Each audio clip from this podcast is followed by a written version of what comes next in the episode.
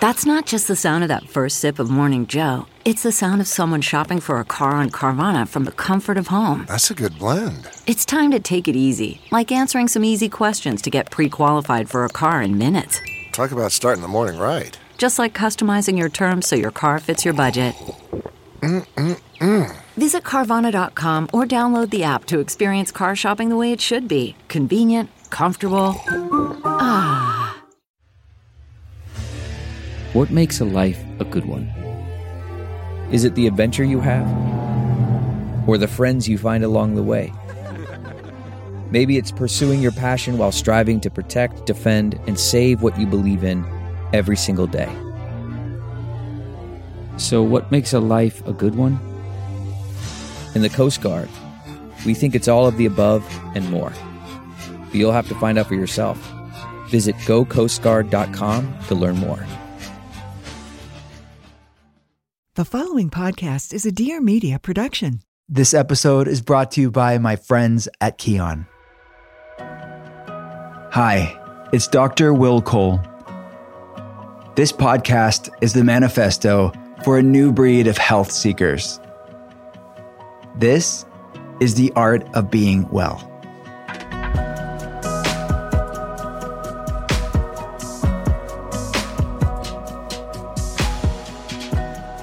What's up, and welcome to the art of being well. I am a leading functional medicine expert. I get to consult people around the world via webcam, and I'm a New York Times bestselling author. I wrote Intuitive Fasting, The Inflammation Spectrum, and Ketotarian. If you want to learn more about my clinical work, the telehealth center that we have, the books, and there's lots of free resources there for you as well. You can check it all out at drwillcole.com. That's D R W I L L C O L E com. And listeners of The Art of Being Well, if you haven't heard the latest news, I have a brand new book coming out real soon. It's for, it's for pre order right now, whenever I'm recording this. It comes out early 2023, but we're giving away tons of free healthy stuff at drwillcole.com. When you pre order, it's called Gut Feelings How to Heal the Shame Fueled Relationship Between What You Eat and How You Feel. So, we're talking about both gut and feelings, the the intersection between physiological and psychological and how mental health isn't separate from physical health mental health is physical health. So a lot of the stuff that we're t- we talk about on the podcast it's a deep dive in gut feelings in the book. So we're talking about the research around shame and chronic stress and trauma and intergenerational trauma that mental, emotional, spiritual stuff and how it impacts our physical health, our gut brain axis, our nervous system, our hormones, inflammation levels. And then conversely, we're talking about how underlying gut problems and things like SIBO and chronic infections like mold toxicity and inflammation levels, how that impacts our mood, how it impacts mood disorders and anxiety and depression and fatigue and how we feel about ourselves. So I'm so excited about this, as you can tell. But it's called Gut Feelings. Check it out at drwillcole.com. And listeners of The Art of Being Well, I have one more piece of news, and we're giving away also signed books in one other way. If you head on over to Apple Podcasts and rate and review The Art of Being Well there, and tell us what you love about the show. And no matter when you listen to this episode, Every month, my team and I will be going through the Apple Podcast reviews and randomly picking winners. I'll reach out to you personally and ask, hey, which book do you want? And I'll sign it for you and we'll send it out direct to wherever you're at in the world. So you can do it two different ways. You can leave your Instagram handle in the Apple Podcast review, or you can screenshot your Apple Podcast review and message me on Instagram at Dr. Will Cole. And I will be going through the messages on Instagram and the Apple Podcast reviews with my team. And every month we'll be randomly picking winners. All right, good luck. Let's get to today's guest. His name is Angelo Keely. Angelo is the co founder and CEO of Kion, a supplement and functional food company dedicated to helping health and fitness enthusiasts live fun, active lives by providing clean, energy enhancing solutions. We all want that, right? All right. This is Angelo Keely's Art of Being Well. Angelo, my friend, thanks for coming on the podcast. Will, thanks for having me here, man. I'm honored. Oh my gosh. I told you this. We've talked before, and I'm such a fan of what you're doing. Well, before I knew you were going to, but before I even had a podcast, I've been using Kion in my own life for years. It's I'm like I'm geeking out to talk to the man himself. Thanks, man. Well, again, I'm I'm honored to be here and, and honored that you would like the products and take them and, and trust us to begin with. So thanks. Absolutely. I'm excited to share the science with everybody and how it can elevate their lives around amino acids and all the things we're going to learn from you today. I'd like to talk, start the conversation with something that I know a little bit about, but I'm excited to learn about it along with everybody else about how you kind of explain the way you were raised in a religious way, but around natural health. Can you explain that and like what your childhood was like and how did it maybe form how you see the world today? Yeah, absolutely. I've actually never quite framed it like that, like in a in like a religious way. I feel like I ju- I just used that language with you, and it's interesting. I think it's a good frame though, you know, because I think oftentimes parents who really care about their lives and care about their children try to provide structure and framework around belief and meaning and what's important. And religion is oftentimes one of the ways that people do that. In my family, it was health. It was really like, I'd say, like the core unifying factor. That didn't mean that we didn't have religious and spiritual beliefs, but it was like, it was the main thing. My dad had mm-hmm. been in the botanical business and supplement business in the 70s, like pretty pretty old school into it. And then they owned a natural health food store and a natural health food restaurant. And mm-hmm. like I was born at home. We are pretty crunchy hippies. Like I didn't have yeah, a birth certificate like until I was crunchy. seven. I never went to a, a doctor other than like a naturopathic doctor until I was like seven. Got my birth certificate when I went to first grade. okay. so, All right. Yeah. So yeah, I was raised in a context where we almost always tried to eat whole food. We tried to eat very minimal processed food. We did eat supplements though to support our diet. And we were pescatarian, although largely vegetarian during the week and it was more like fish sometimes on the weekends, etc. And so my family was pretty plugged into protein nutrition based on that and mm-hmm. thus amino acid nutrition. And you know, what are the right amounts of nutrients, whether they're more traditional micronutrients or they're nutrients like amino acids that we need for our body. And we were talking about that as a kid. And I remember early on my mom giving me amino acids like three years old. And and maybe kind of like a religion. She was like, Can you feel it, Angie? You should call me Angie. you know, I was like, Yeah, I feel it. You know, you could you feel the fish oil? Could you feel the amino acids? And those are ones that still I can feel. Like I can like feel if I took them or not. And yeah, so I mean, I was just, I was kind of raised immersed in that. Wow, fascinating. So let's jump to when you were 16 years old. Something very pivotal happened in your life. I'd love to hear about it. What happened? Yeah, this was, you know, I think like it is the case in many people's lives, sometimes the most pivotal things are the most challenging and world upsetting and oftentimes filled with trauma and that was that was my experience. Mm. when I'd say right around high school I started to explore more with drugs and to explore with not paying attention to school. I'd always been like a really good student.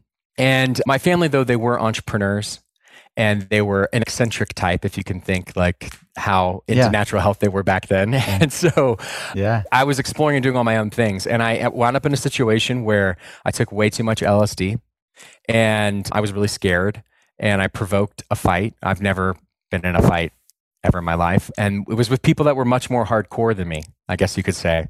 And they stabbed me twice in the back and they stabbed me in the knee and it severed my patella tendon and it barely nicked my spleen, but it required me to have, you know, emergency abdominal surgery. Mm-hmm. And they beat me pretty badly to where I was like totally black and blue. So I woke up in the hospital a few days later.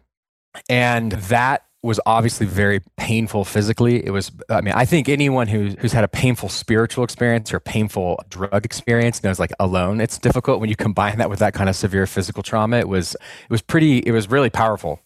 And it kick started for me.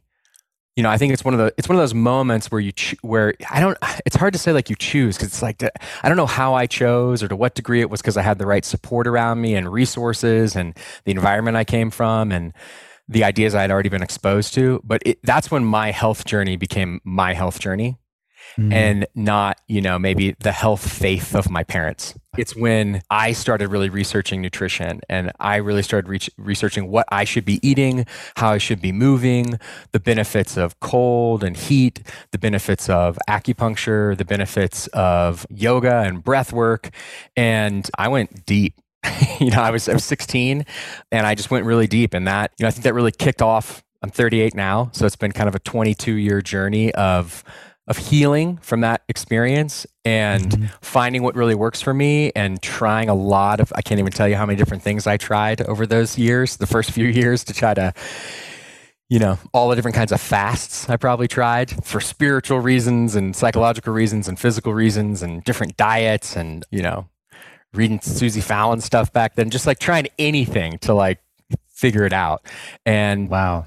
Yeah, you know, and so I, I'd say where I am today is in, in, my health journey is both based off of what my parents created as a foundation for me, and it's also, you know, the journey that I've been on as a as a man since then. And I'd say that really kicked wow. off my adult manhood. That, that yeah, absolutely. That sixteen year old experience. I, there's a lot of parallels between your like we're around the same age and I grew up in a home that was very much more naturally minded as well. And then you we get to the point like I didn't have that tr- very traumatic, you know, situation as you, but you get to the point I think when your life where things happen in your life, you know, different things for different people when you just own things for yourself and it's your own path. I think that's really beautiful.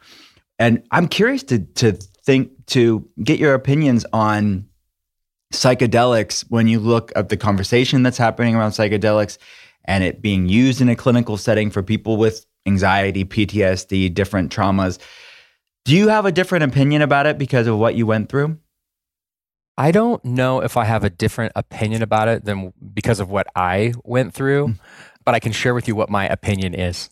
Yeah. you know, because sure, it's, it's, hard, it's hard. I feel like there's so much, you know, there's so much out there. I think specifically its use case for supporting people coming out of trauma. I think it's really interesting. I have not i haven't like read in depth all the work they've done at john hopkins for i know they're doing lots of in, they've done lots of end of life work and the mm-hmm. mdma treatments specifically with people suffering from ptsd coming out of war situations. I think it's all really intriguing. You know what i think is that certainly uh, drugs and I do separate drugs from foods and maybe even isolated food based ingredients like supplements because they really mm-hmm. distinctly alter consciousness in a way or, or significantly alter like the function of your body in, in a unique way that mm-hmm. i have had my own experience of them creating openings and changes that do lead to sustainable growth and improvement in life mm-hmm. i've also had experiences of taking drugs, and they could be a prescribed pharmaceutical drug, they could be a recreational drug, of having the opposite effect and the opposite impact. And so I think I don't know, maybe that perspective is grounded in having, you know, something that's like so dark and so hard, but also having some really positive experiences. I think overall, you know, I'm hopeful that really smart people applying themselves to looking at it and to studying it and checking it out that will find good use cases if they're there and that mm-hmm. if they're not there that we don't deceive ourselves in thinking that this drug treatment might work and really it's it's for some other purposes i don't know what those other purposes might yeah. be but i think you know there's always purposes of financial growth and purposes of the ego of humans and all these things mm-hmm. but i think overall I, I i trust people and trust humanity to keep working towards doing better work yeah right and i think the researchers around that space of using psychedelics in specific ways therapeutically under the guidance of a doctor that's trained in this they always talk about set and setting like mindset and settings. And i think like to your point like you were 16 years old you're not you weren't necessarily using it in the way that they were they're recommending and what the research is pointing to be beneficial for some people. Yeah i mean obviously it's really different if you have a tra- trained psychotherapist or trained clinician using you know hypothesized doses based off of previous experiments yeah. using either yeah. animals or in vitro yeah. studies in a controlled environment very thoughtful it's pretty different than you know a bunch of 16 year olds squirting, squirting a vial into their mouth and just seeing what happens yeah yeah, yeah absolutely I would not advise that would not advise that So uh, you have such a colorful life. Like I'm thinking about, you definitely need to write a book because you also spent time in the Himalayas and in ashram learning advanced yoga, and you, in many ways, you were a biohacker before biohacking was a thing. You mentioned being a young kid and learning this. What was that like? I mean, time in an ashram learning advanced yoga. Well, like I said, when I was 16, that really kicked off kind of my own personal practices and got me interested in things like yoga. So I started studying it then.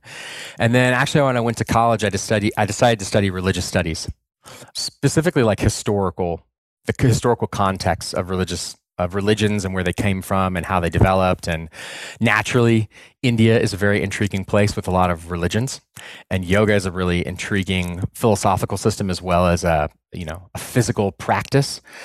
Mm-hmm. And after a lot of practice at home, I was like, I want to, you know, I want to go to India, you know. And after studying a bunch back at home, and so yeah, I actually spent a, I spent time volunteering at an orphanage for quite some time in, in, the south of India.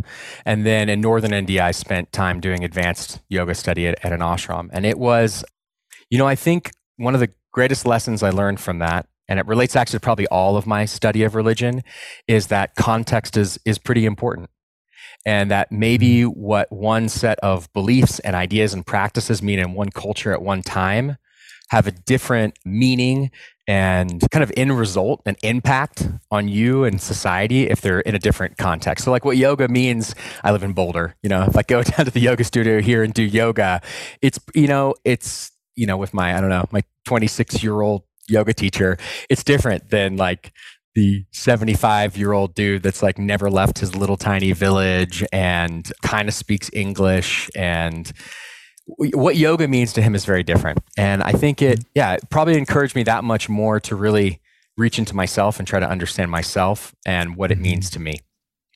Yeah. Yeah. Beautiful. You mentioned like when you were young and your mom would give you those essential amino acids and she'd say, Can you feel it? Can you feel it? And maybe let's pivot here to essential amino acids. And can we define that? I mean, people hear the term before, they learn about it at school, they have a vague idea, maybe people know more than others. But what let's start with what is what are amino acids and then specifically what are essential amino acids? Absolutely. I'll just start too with giving a kind of a basic foundation to make sure everyone's on the same page. Apologies to anyone that I'm insulting if any of this is obvious or fresh for them. But in nature, in life, basically the building blocks of life are proteins. Proteins contain not only this carbon structure, but they include this nitrogen.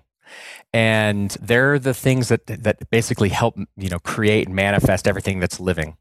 And every single protein is made up by a chain of amino acids. So basically, amino acids are the building blocks that build up proteins.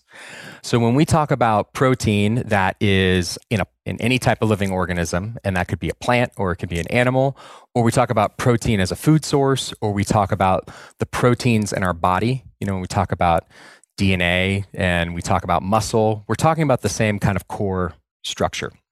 Mm-hmm. So in our bodies, essential amino acids are the amino acids that make up proteins that our body cannot synthesize.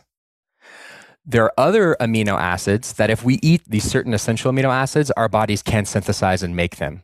So, the fact that they're essential is not true for all species, for all creatures for all um, plants, for example, that can synthesize some of the amino acids that we can't synthesize. And thus, I'd say the big picture importance around essential amino acids is just that point. Our body can't synthesize them, so you have to mm-hmm. eat them. You, you must consume them.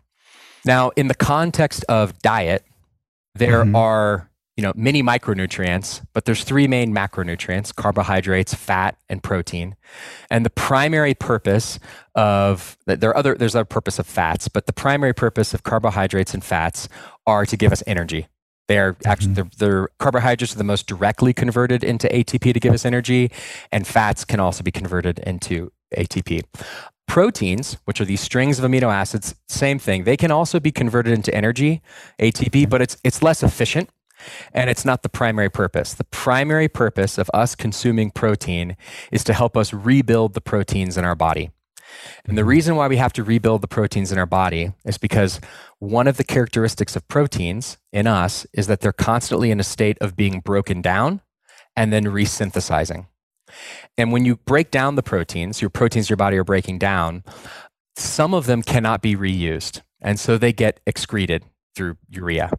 In that case, you need to be eating enough additional proteins to make mm-hmm. up for that loss of those amino acids so you can resynthesize new ones. So you can have a healthy heart, healthy lungs, healthy skin, healthy muscle, healthy eyes, so that all of these enzymes that we talk about that are fundamentally proteins can be in your body. You must consume uh, amino acids in the form of proteins to do that. And thus, if you're consuming proteins that don't have the essential amino acids, or you're consuming not enough of those essential amino acids, your body's not going to be able to, you know, fulfill its core functions. And mm-hmm. on the primary level, that is important because of what I just said. Your body can't synthesize the essential amino acids. But what so often is, I think, not fully understood, because it actually is more recent science. It's about only the last 20 years that we've discovered this through multiple studies, is that essential amino acids are the amino acids that start and fulfill muscle protein synthesis. So the non essential amino acids, even if I consume what's considered the most quality complete protein, most digestible and most complete protein for essential amino acids, a whey protein concentrate or egg whites.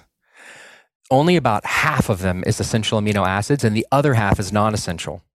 And only the essential amino acids are the ones that are actually necessary and fulfill the role of stimulating and completing muscle protein synthesis. So, really, the amount of essential amino acids that you get in your diet are more in, in a complete profile are more much more important than just the idea of the amount of protein you get in your diet. Sorry i know i said a lot but hopefully that i strung together enough ideas that like it, it got like the big idea of why this is such a important topic for nutrition it absolutely is. And I think that, you know, people talk about protein and getting enough protein. And, you know, when you talk about maybe the ketogenic diet, you're talking about fats, everyone's talking about carbs and has different, have different opinions about that, you know, and there are essential amino acids. Like, as you said, the body needs to get it from food. It's just like there's essential fatty acids. You need to get it from foods. So how much, well, let me say it this way, that not to repeat what you're saying, not all protein is created equally. It is not enough to say this is the amount of grams of protein that I'm getting in the day because the context of what type of protein and the amount of the essential amino acids matters. So, how much should we be getting in a day when it comes to essential amino acids? And then maybe how often do we need to get it every meal or what's the proper spacing throughout the day? Great question. And I appreciate the nuance between is it not just how much protein, but the quality of protein. And thus, if I'm, we're defining quality of protein by amount of essential amino acids, you know, how, how do you think about all that? And I, I think we're going to have to go through a couple layers of it to just be nuanced enough. And since we have the time, we might as well. And I believe your yeah. audience cares about this. They do. Yeah. So the quality of protein is determined first by how easily your body can digest it meaning when you eat the protein, can your body break down the protein into its the composite amino acids? That's the number one step. And some are easier for you to t- digest than others, and thus the amino acids are more available. And there's a whole scoring system, you know, mi- uh, decades that they've spent on that, analyzing, you know, which proteins are more digestible. Those do happen to be animal proteins like eggs are like at the very top, milk proteins are at the very top. Now, necessarily, this doesn't mean that there aren't other things like you could have an egg allergy or you could have some type of dairy allergy. But if you talk about the actual digestibility of the protein source, it's it's the most digestible of being able to be broken down into its component amino acids. Plants tend to be less. That doesn't mean that you can't be really healthy and eat all the essential amino acids you need on a plant based diet. We'll get to that, but that's kind of a basic frame. Then after that, once you have digested the proteins and you've broken them apart into the, the composite amino acids, what amino acids are present in what amounts? Mm-hmm. And it is the case that certain amino acids, obviously the essential amino acids, are more important for your body for stimulating and completing muscle protein synthesis. And because they then can be converted into these other non essential amino acids if necessary by the liver. But in many cases, if you're eating a well balanced diet and through the breakdown of your existing muscle tissue, which is which is happening all the time. You're getting free-form non-essential amino acids that are available to you to rebuild into muscle. So it's it's really about getting the best quality and the most amount of the essential amino acids. So in that case, then after you rank how well they are on you know digestibility, it's like what's what's their profile.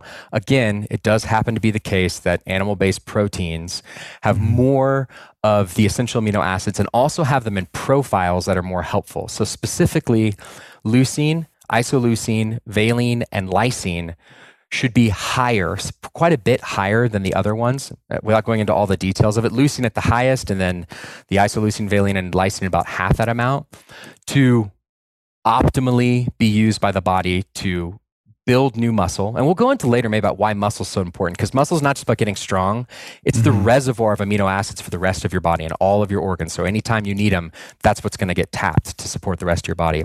So mm-hmm. again, it's about you know that's what's most helpful. So if you're eating without any supplements and you're eating whole food proteins, ideally well, at a minimum, you need to be consuming 0.4 grams of protein per pound of body weight. And when I say minimum, that's that's truly the that's like the minimum, and that means you're not very active, and it means that you're not trying to be really vibrant. It means like you're trying to not go into a crisis health mode. Got it. At more optimal levels, if you are say between the ages of 20 and 40, roughly that that age group and you like to be active, I would aim for a gram of high quality protein. So, and we can we can modify this if we're talking about other types of protein. Let's say a gram of high quality, highly digestible, high quality amino acid profile protein like egg whites and whey protein concentrate, et cetera. You want to eat about a gram of protein per pound of body weight. If okay. you are more active than that, like if you're highly active, like you're an ultra runner or something, or you're a really intense weight trainer, or you do CrossFit, I would increase that even more because your needs for amino acids and for protein are going to increase even more. Now, as you age, your ability to digest protein and the sensitivity of your body to have muscle protein synthesis be stimulated decreases significantly. And that's what leads to sarcopenia which is basically the, the loss of muscle mass as you age. In that case, you need to increase your protein intake per pound of body weight even more. The problem with that is that as you have more difficulty digesting protein, you're like just eating a lot. You're going to be eating a lot of protein. And this is where supplementation can play that much more of a role. I think if you're in a situation where you like fasting, so you're trying to, you're not consuming any calories or protein during that period, you are very athletic or active, or you're over 40 and as you age it gets that much more you have a greater need for the essential amino acids that are within the protein and it's that much more difficult to get it from the protein so now mm-hmm. if you jump to essential amino acids they contribute to muscle protein synthesis at three times the rate of a quality high food protein so if mm-hmm. i take five if i take five grams of a well formulated essential amino acid it's not any formulation but basically what i described earlier it will stimulate muscle protein synthesis at three times the rate of a whole food protein. Now, this initially will make some sense because, as I said, egg whites are only half essential amino acids, the other half is non essential. So you can think right off the bat, it's going to stimulate twice the amount because literally the active component that's doing all the new muscle protein synthesis there's as much in half the amount of egg white as an egg as there is in just a pure essential amino acid complex. But on top of that, the fact that you do not have to di- digest the free form amino acids to the degree that you have to digest the protein, it more immediately and more significantly stimulates muscle protein synthesis to that much higher rate of 3x. Now, when you compare that for older populations, like let's say you're 50 and above, and as you get older, it gets more and more serious, your ability to digest that protein, that egg or that whey, is, is worse and thus it starts to become 4 5x so the free form amino acids as a supplement are that much more important as mm. you age because your body to dig- your ability to digest the proteins becomes more limited. It's not that the yeah. essential amino acids become more effective it's that your body's not as good at digesting the whole food protein. Right. So the bioavailability is quite important there. Got it. So you mentioned eggs, you mentioned whey. Like throughout the day, whole foods, what foods are the best? Like just maybe name a few that people should be like, all right, I need to be shooting to have those in, assuming that they're omnivore. Like what are those what are those foods they should be bringing into their day? Uh, so I'm going to answer that question and also realize I, I, didn't answer the last question about how often should you be eating these things, and I'll pair oh, them. Yeah. To, I'll pair you them together. tie it in together. Yeah. yeah. So the other way that muscle protein synthesis works in the body is that you basically it, it lasts for three hours. So if I consume a high quality protein at like kind of a minimal amount, it will start the process of new muscle protein synthesis and it will ensure that I'm not losing muscle or a net muscle protein breakdown over that period. And it lasts about three hours. So okay. eating any more often, eating protein or a diet or a dietary amino acid supplement every any more than every three hours is not going to provide significant benefits. Instead, it's l- more of it, not all of it, but more of it is going to be get converted to glucose. So to really utilize protein, you should eat, you know, about every three hours. Or if you like to fast, you can, you know, drink an amino acid supplement or take capsules of an amino acid supplement and ensure that you're still in net pro, you're in a net protein positive position, but not be, you know, breaking your fast. So, what are good things to eat during the day? I think that again, eggs, whey protein, whey protein isolate. If you are if you have any kind of like lactose intolerance, the isolate has virtually no lactose in it. On top of that, I think quality meats. I mean, I go again. I was I was raised in a very natural family, and I've become a meat eater, but it's like, you know, grass fed meats, free range chicken. I think if you are interested in minimizing your total caloric intake, then things like chicken and fish naturally have less fat in them than things like red meat do. Mm-hmm. But on the other hand, red meat has all kinds of other minerals and micronutrients that are, are really motivating to some people. But yeah, I think yogurts are a great source if those are supportive of your body. And then there are different combinations of whole grains and legumes that, if your body tolerates them well, are great. I mean, I think lentils, quinoa, buckwheat, different forms of black beans and brown beans, all of these are quality sources of protein and amino acids when combined. They do need to be combined in order mm-hmm. to get the most out of them because they're just deficient in the other essential amino acids. And if you eat them on their own, they will not stimulate muscle protein synthesis to that degree. And the other point to make is that they're, they're much more caloric. So the amount of protein and amino acids you get out of the same weight of beans versus chicken is mm-hmm. you get there's there's a lot more calories for the amount of protein in plant-based foods than there are in meat products and yeah. animal products. That said, if you're like a long distance runner, you could probably be plant-based because yeah, you're just right. gonna eat tons of lentils and rice. Yeah. You can you know you can eat six thousand calories a day. I think right. it's going to be that much harder. The less active you are, I think it's the less active you are, the harder it is to be on a plant-based diet and eat eat enough. Yeah. So every three then, every three hours Got it. Yeah. And, then on top of that, that when I'm I'm dealing with the population, with, as far as my patients are concerned, a lot of them have the digestive problems and the autoimmunity, and they tend to, if you de- depend on copious amounts of those plant proteins, they don't agree with everybody. So it's also the inflammatory gut component for some people as well. So I, that was actually my next question is about protein combining, and you mentioned you really need ample amounts of these essential amino acids to get the proper muscle synthesis. So, is it if someone is more plant based or exclusively plant based, how close together do they have to have these different food plant based foods that have some has some amino acids, some has others? What's what? How can we optimize that? That's a good question. I think optimize is the right question and point because I think so often you have kind of like the animal protein versus the plant protein people like yelling at each other, and it's like you don't yeah. have to consume them all at once. You have a free form amino acid pool of all all this stuff, and it's I think it's really about optimal. So optimally, you would consume the essential amino acids that you need in the proper do- in proper amounts to each other at the same time.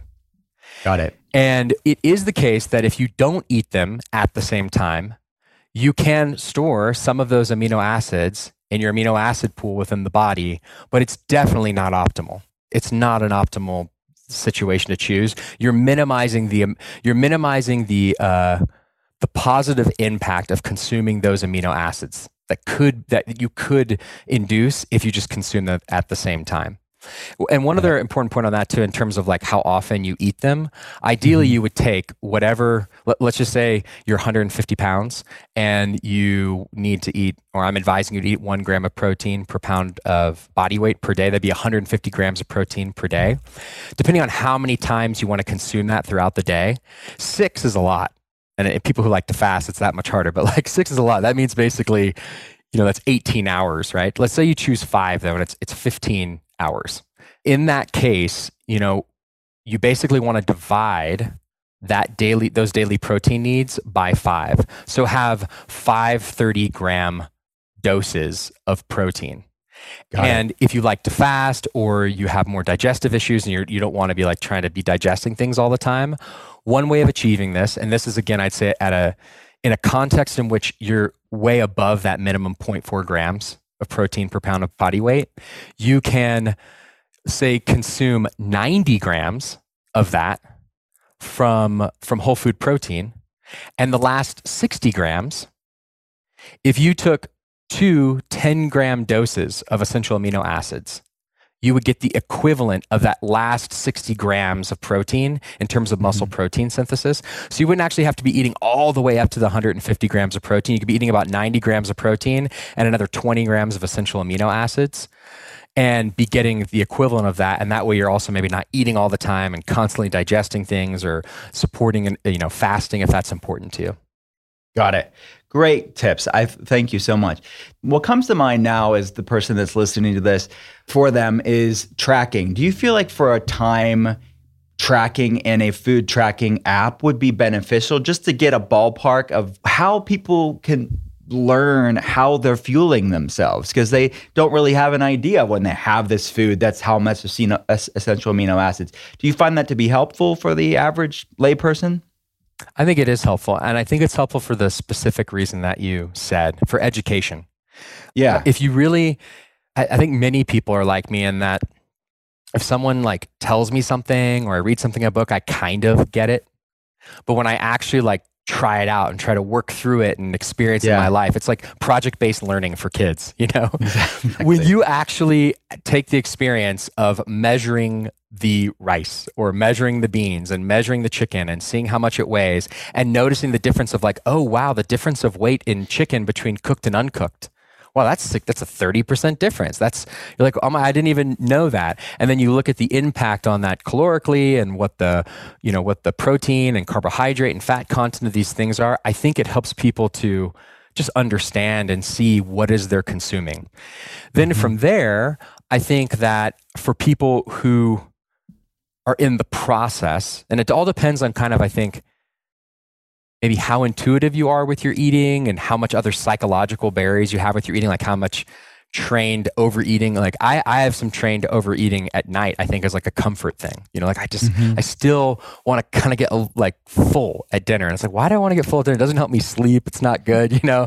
And so for people who maybe have that kind of experience where you're eating emotionally, you're eating for some other reason, it can help with a little bit of, a, with some accountability around like, yeah. oh, this is what's happening. And it doesn't mean even that I'm staying within the limits of what I was supposed to be doing. I just see like, wow, I that is a lot more than what the basic nutrition science says a person my size needs to eat at dinner to, mm-hmm. to feel okay right like that you know maybe i didn't need that it also i think provides context for for sweets if you try to eat them for mm-hmm. alcohol for any indulgences you know in terms of like oh wow that's how that's impacting me and then i think longer term i think if people internalize their own understanding of what macronutrient wise, micronutrient wise, and calorically is within the foods that they eat, and they continue to work on their own psychological drives, hopefully you don't need to be like tracking. You can just yeah. make decisions that feel good to you and that support you and that help you be happy. And yeah.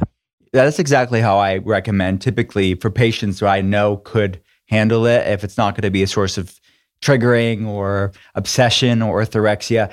I feel like a healthy way to use those food tracking apps to look at macros and micros and EAs, you know, essential amino acids, is a mindfulness tool. It's an awareness educational tool. And then drop it. After you've learned what's your typical go-tos, you'll just intuitively know, you know, what how you feel when you do such and such, and you have a background awareness on what these foods mean as far as fuel. So I definitely agree with you wholeheartedly. You maybe there's about, phases yeah. too. I was going to say like totally. you know sometimes man, I need to like go to a class or I need a personal trainer just to like motivate me to work out. And other times, like yeah. I'm on my groove. Like I don't, yeah. I don't need anyone. I, have got my routine. I wake up in the morning. I'm doing my training, and I think it's similar to that. Like if you start finding yourself like, whoa, I'm like, I'm not being as conscious about what I really want Yeah. in my life and I'm making these decisions that aren't directly aligned, maybe that's a time again to like create Check a little in. bit of accountability and see like what am I doing? What is happening? But I also I would caution too, yeah, for people that have the risk of over analyzing and over critiquing themselves, there are risks with Yeah. you know Yeah, stressing about these things isn't good for your health either. no. Sometimes it is, like you said, seasons, keeping it simple can be a season. Yeah. and just be check in with your body and how you feel when you're doing these things. So you mentioned some of the benefits of, you know, this these are the building blocks of us, our body. I'd love to touch on the connection between essential amino acids and our metabolism. Maybe the person out there that's has a sluggish metabolism and they think they think it's just them. Like it's they were born with this this sluggish metabolism. If so, met- metabolic health and number two, longevity and health span. I'd love if you made the connection between those and essential amino acids. Absolutely. So, uh, like many things in the body, they're complicated and they involve different systems and different inputs and outputs. So, this is not the end all be all to everything about, you know, metabolism and everything about longevity. That said, it is the case that the more lean muscle that you have, the higher your resting me- metabolic rate is. So just like just standing here, just sitting here, actually, it's actually truly lying in bed. I think it totally motionless is how they measure your, your basal metabolic rate. So when you're not moving at all, just how many calories do you burn? And if you consume that many calories per day, then you're, you know, you're even basically. If you mm-hmm. consume more calories than that per day, this is very basic, then you will start to gain weight. If you consume less, you'll start to lose weight. Now, nat- naturally, different macronutrients have different impacts on you. There's there's many different you know components in this, but on one level, that is that is true. So, if I increase the amount of muscle mass that I have in my body, or I simply take 10 pounds of fat that I have right now, and I convert that 10 pounds of fat into 10 pounds of muscle, my meta- my resting metabolic rate increases and I burn more calories every day. So when you build a more tone body, you naturally have a higher metabolism. On top of that, when you exercise, because your muscles require more energy to move because you have more of them, you also mm-hmm. increase more. So the impact of exercising becomes greater in addition mm. to that. So if you if you build more muscle or you convert fat in your body to muscle, you will have a higher metabolism and it'll be easier to eat all the foods you like and and mm-hmm. more easily, I think, find find balance with diet. Mm-hmm. Now, the component I said earlier about like what's, you know, maybe there's different impacts of different macronutrients. Well, the case is that when you eat protein, and also when you eat amino acids, amino acids actually even freeform amino acids even more than protein, they stimulate something called diet induced thermogenesis. And what's going on is that when you consume these amino acids, whether in protein or free form, they stimulate this muscle protein synthesis. And as you can imagine, that process takes energy, right? Mm-hmm. and so Yeah. as that process takes energy, it makes you burn more energy and thus makes you burn more calories. So anytime if you consume a, a gram of protein versus a gram of sugar or carbs or a gram of fat, you will burn more of those calories in simply consuming the protein than in consuming the fat or the carbs. The fat and the carbs are basically equal. The protein is about three times the rate of the metabolic impact. And thus, when you consider consuming essential amino acids, they also have that three times the impact. But on top of that, they're only half of the quantity of the protein that you're consuming. So it's a pretty significant impact on your overall metabolic health. So overall, consuming amino acids, free form, or consuming protein stimulates your metabolism. And on top of that, it helps you build more lean muscle and maintain lean muscle that improves your metabolism. So then how does that play out into like, you know, longevity and, and long-term life? In a few ways. Number one is muscle plays a big role in regulating your glucose. So as you age and you're trying to regulate your glucose, having healthy and more muscle supports that process and directly supports actually your ability to digest foods and to maintain healthier insulin levels. On top of that, if you have uh, healthy lean muscle, and anyone who knows someone who's you know in the process of like say getting over 70 and you know things that they used to try to do becomes become harder and they become harder for many reasons they become harder because of you know joints and ligaments etc but they also become harder because naturally there's a process of losing muscle the more muscle you have, the easier it is to stay active and to do things. And also, you have a gr- much greater reduced chance of injury. And I mean, how many people do we know that like fall and break their hip and then their, their health goes right down? Which is the segue Right. to the next piece. When you go through some type of chronic illness, surgery, or other kind of physical stress, your body goes into mm-hmm. a stress response that is inherently catabolic and anabolically resistant, meaning mm. that you have a much, you start losing muscle and you have a much harder time. Your body is not as receptive to stimulating new muscle growth. So mm-hmm. basically, investing in your body having muscle in later stages of life will ensure that when you in, when we will all likely encounter some type of disease or injury or something we will be that much stronger and resilient against it. Like the cases for a recovery in response to like even just the treatment related to uh, cancer is like 30% improved based off of having higher muscle mass which is kind of obvious because you know if you go through all these treatments like you can't move and you're really tired and you're not able to build new muscle and like I alluded to earlier, your muscle is the reservoir and the storage of amino acids for the rest of your body. Because as you can imagine, if I stop eating protein or my body goes through some kind of stress response and my heart needs to rebuild its proteins, my heart just can't like shrink. Mm-hmm. like it's got to it's got to stay in its current state and keep supporting itself. What source of proteins in my body can sacrifice itself?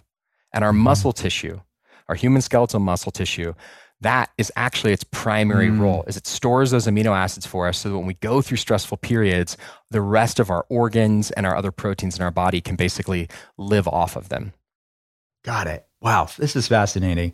So you've made the case for obviously whole foods to make sure you're getting essential amino acids throughout the day, but you also mentioned, especially as we age, but just even removing aging from the equation, we'd have to, all of us, we're living busy lives to be constantly consuming enough foods that have the proper essential amino acids. It takes a lot of thoughtfulness. So you kind of take the guesswork out of it and help us with providing something super convenient with essential amino acid supplementation. So, can you talk about that and how much we should be bringing in the day? What what should the average person be supplementing with when it comes to essential amino acids?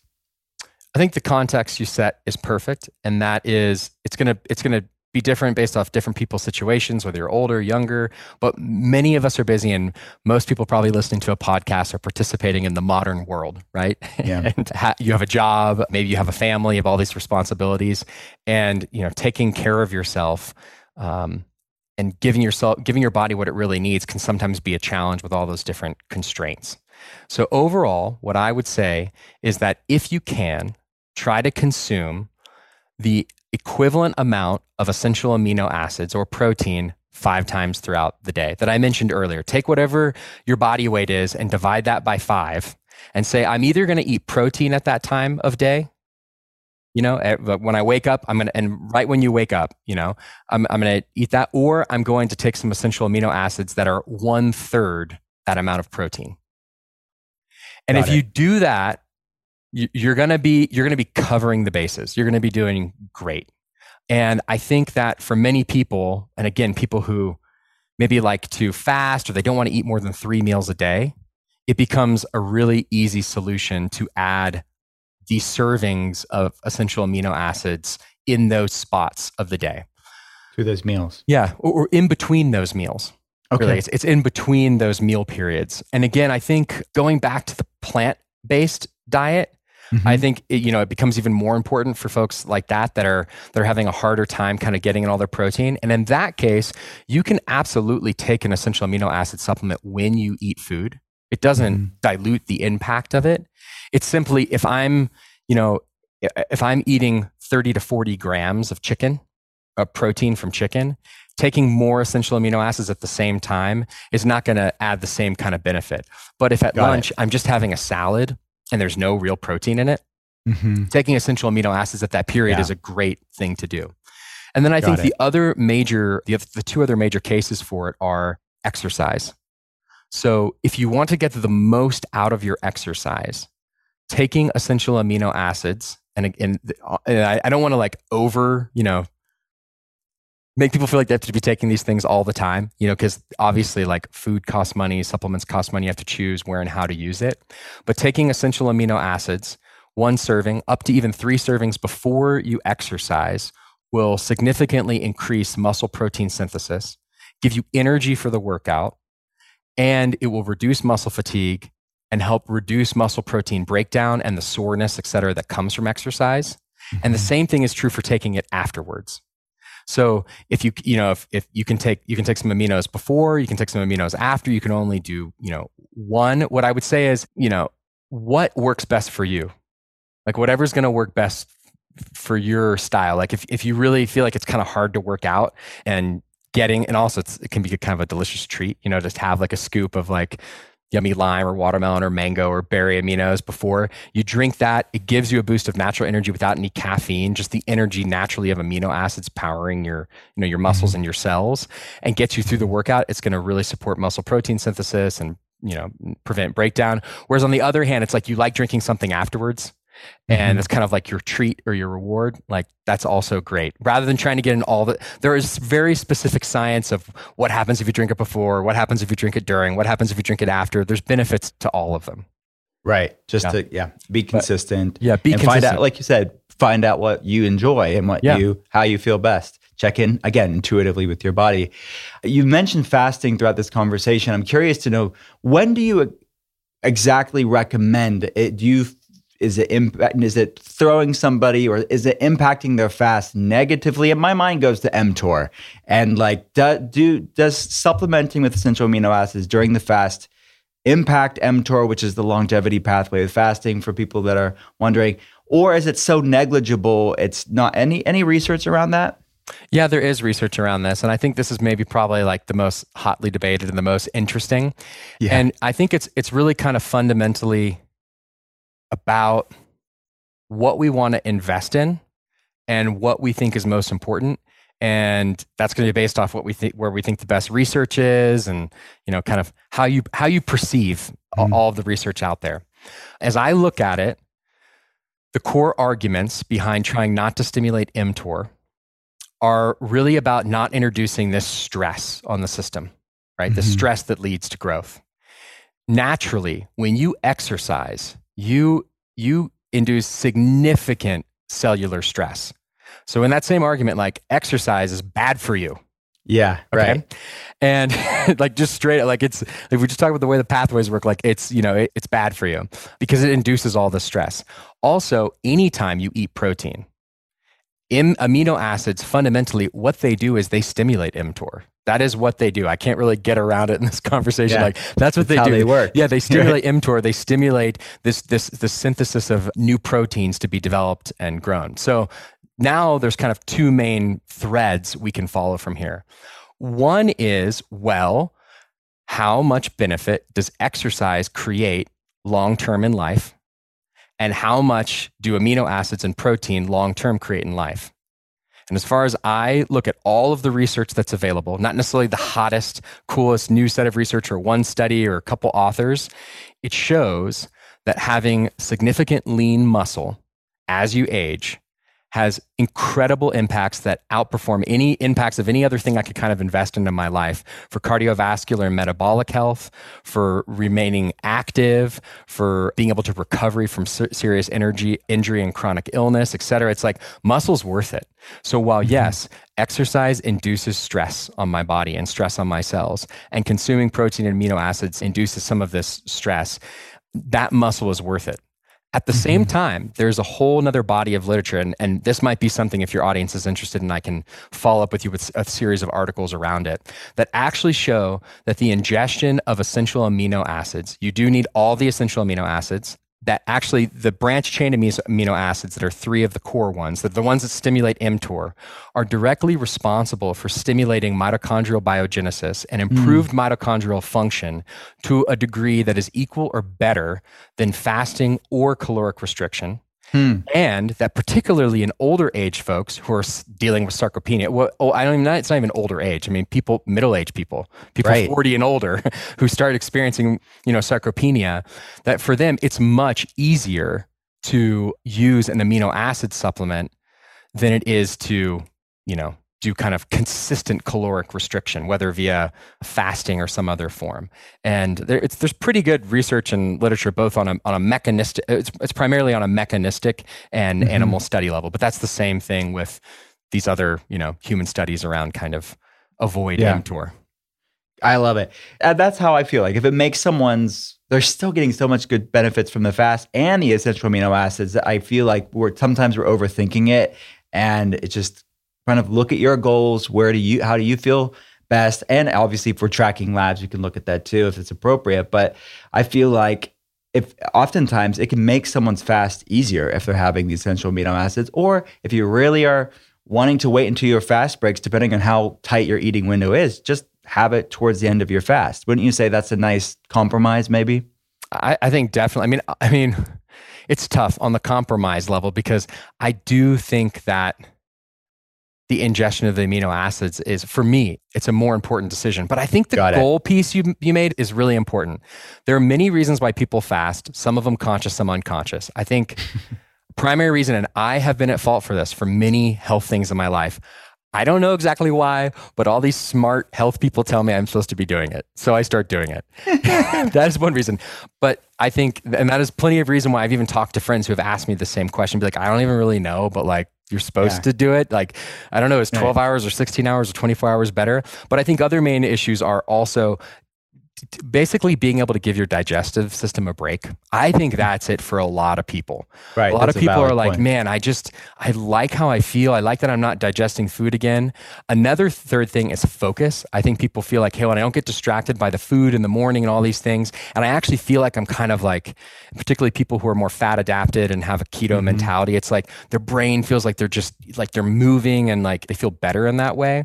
And then I think another aspect is also for being able to contain daily caloric consumption. It's like personally for me, if I eat first thing in the morning, it kind of kickstarts me wanting to just eat again and eat more. Mm-hmm. And if I can, you know, if I can push it off a little bit longer, then I can contain my meals a little bit more throughout the day.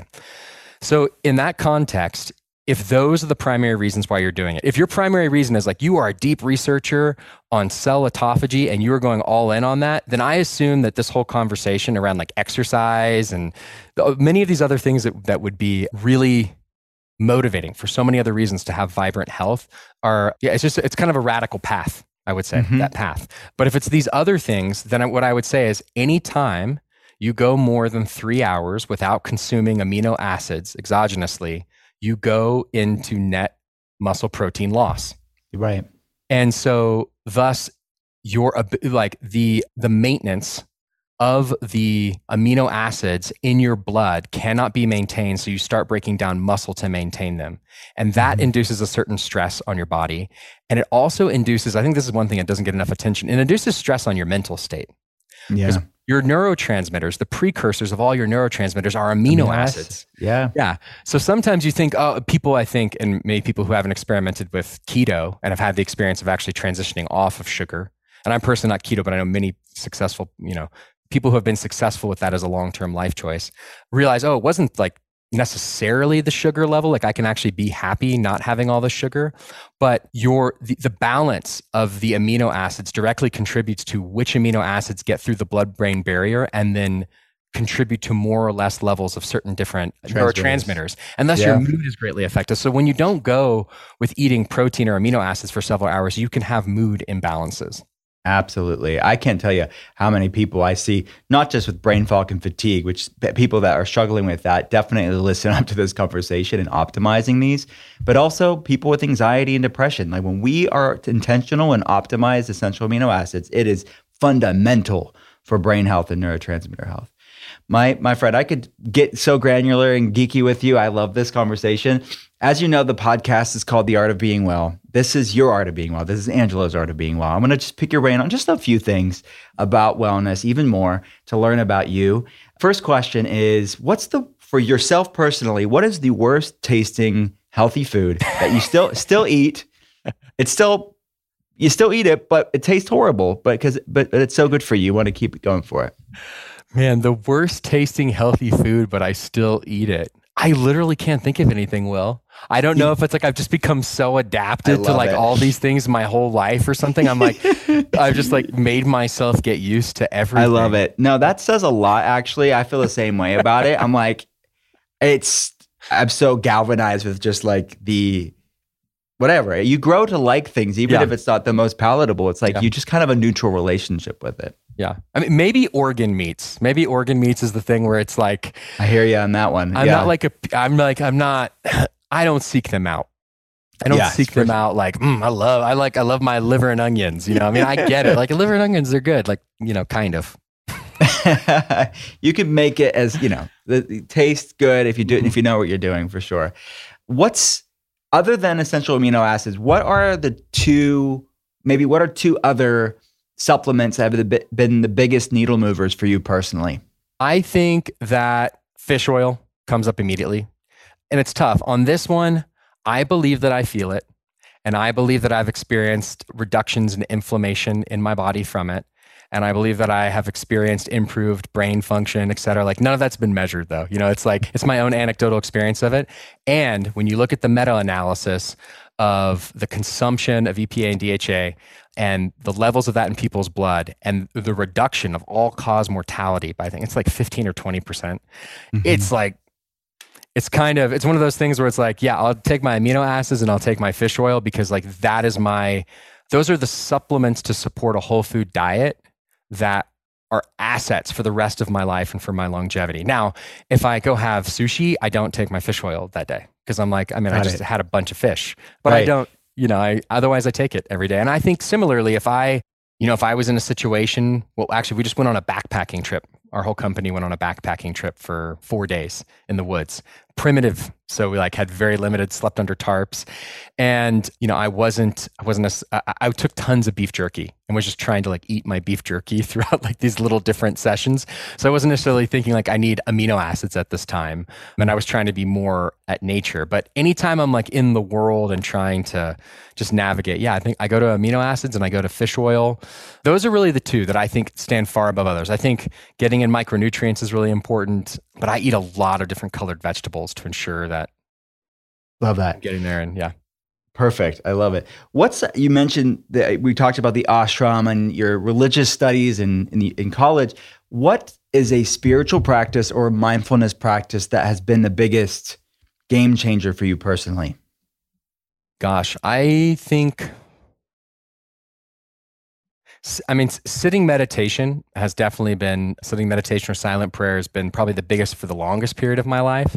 But in the last three years, I've developed a practice of walking in the morning.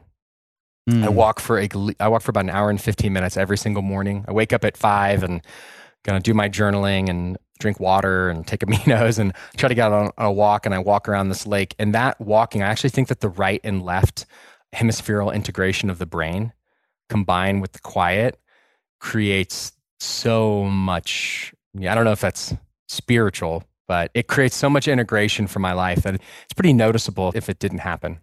Yeah, well, I love. I think it very much is. It's the, the anchor to the present moment for you, which is where all real spiritual things happen. I think.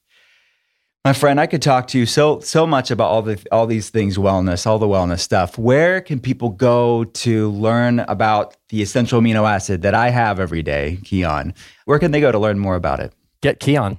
GetKion.com is our website.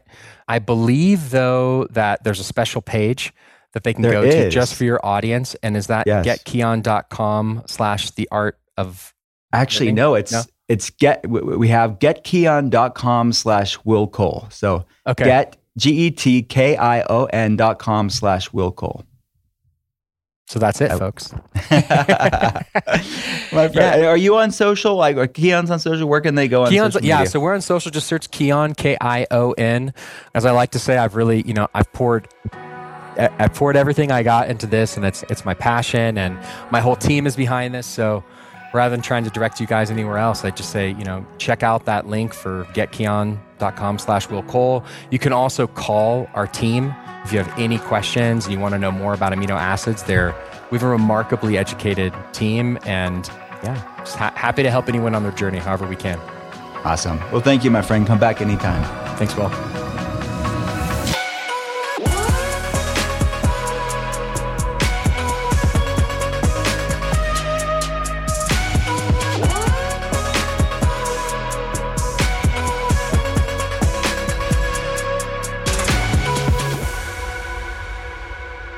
Thanks again for listening to The Art of Being Well. If you have a chance, please rate and review the podcast here. And if you like what you're hearing, hit follow and pass it along to a friend. To see more, head to drwillcole.com slash podcast. I'll be back every Monday and Thursday, and I hope you will too. Talk soon.